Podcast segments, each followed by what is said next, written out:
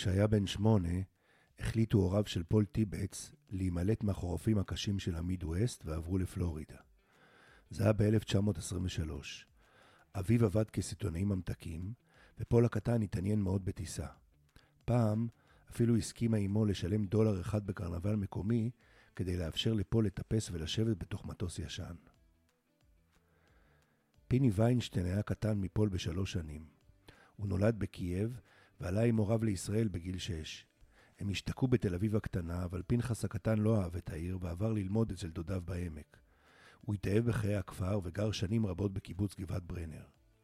בגיל 16 התגייס לארגון ההגנה, היה מראשוני לוחמי הפלמ"ח, נלחם בבריטים, ואחרי השבת השחורה חלק את תא המעצר עם המדריך שלו בקורס קצינים, יצחק רבין.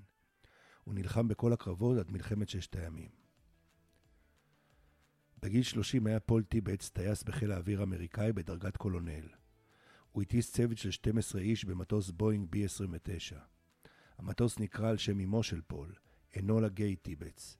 ב-6 באוגוסט 1945 הפיל הצוות של פול מהמטוס את פצצת האטום הראשונה אי פעם למטרה קרבית. הפצצה הוטלה על העיר היפנית הירושימה והביאה למותם של כ-140 אלף אזרחים. במבצע קדש היה פיני ויינשטיין בן 38. הוא היה מפקד גדוד השריון 113 שפרץ לעזה. הגדוד לקד שבויים מצריים רבים וריכז אותם בבית החולים בח'אן יונס. פיני ביקש תגבורת לשמירה על השבויים כדי שהגדוד יוכל להמשיך בהתקדמותו. המח"ט הורה לו להרוג את השבויים. פיני סירב, המח"ט איים עליו. פיני לקח את מכשיר הקשר וסירב פקודה בקול רם כך שכל חייל בגזרה יוכל לשמוע. הוא הקצה חיילים לשמירה על השבויים והמשיך במשימה. סוגיית אי הציות היא מרכזית בתרבות שלנו ונחשבת לחטא האולטימטיבי. הנצרות מכנה את אי הציות של אדם וחווה כחטא הקדמון, עליו נדרש כל נוצרי לכפר מיום הולדתו ועד ליום מותו. במיתולוגיה היוונית מתואר הטיטן פרומטאוס, שפירוש שמו הוא החושב מראש, כיוצר של בני האדם מעיסה של אדמה ומים. זאוס גזל מבני האדם את האש, ופרומטאוס המרה את פיו והבריח לבני האדם את האש בעזרת ניצוץ שגנב ממרכבת השמש שבאולימפוס, והחביא בתוך גבעול של שומר. על אי הציות שלו הוא נענש בעונש נורא.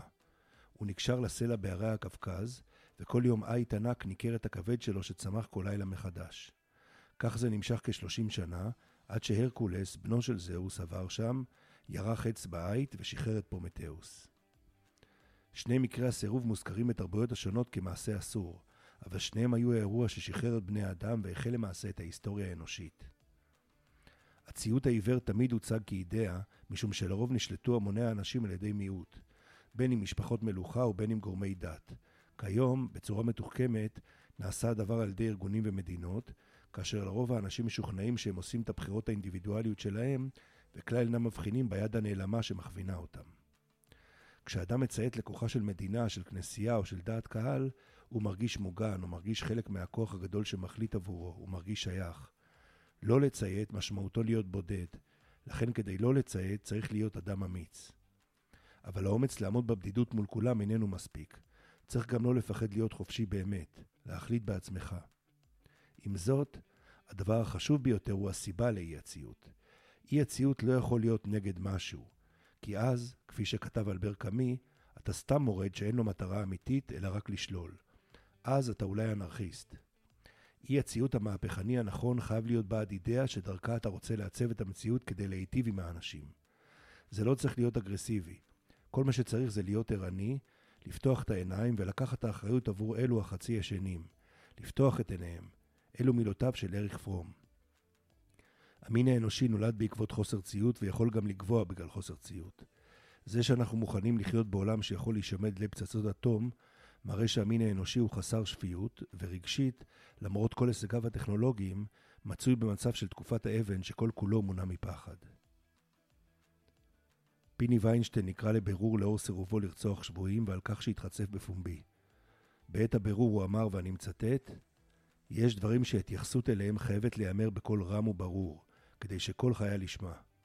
מילים אלו השפיעו על מי שנחשב לאחד מטייסי הקרב הטובים אי פעם, יליד גבעת ברנר בעצמו, אלוף ההפלות, תת-אלוף במילואים יפתח ספקטור, שספרו נקרא רם וברור.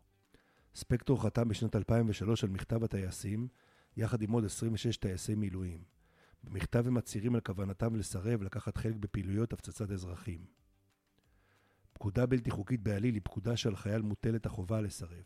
אם ציית, הוא נחשב כעובר עבירה פלילית. על פקודה בלתי חוקית רגילה יש לציית ואחרי כן להתלונן. כאזרח ולא כאיש צבא, מקובל לא לציית גם להוראה בלתי חוקית רגילה. כשאתה שוקל לא לציית, דע שאתה גוזר על עצמך בדידות.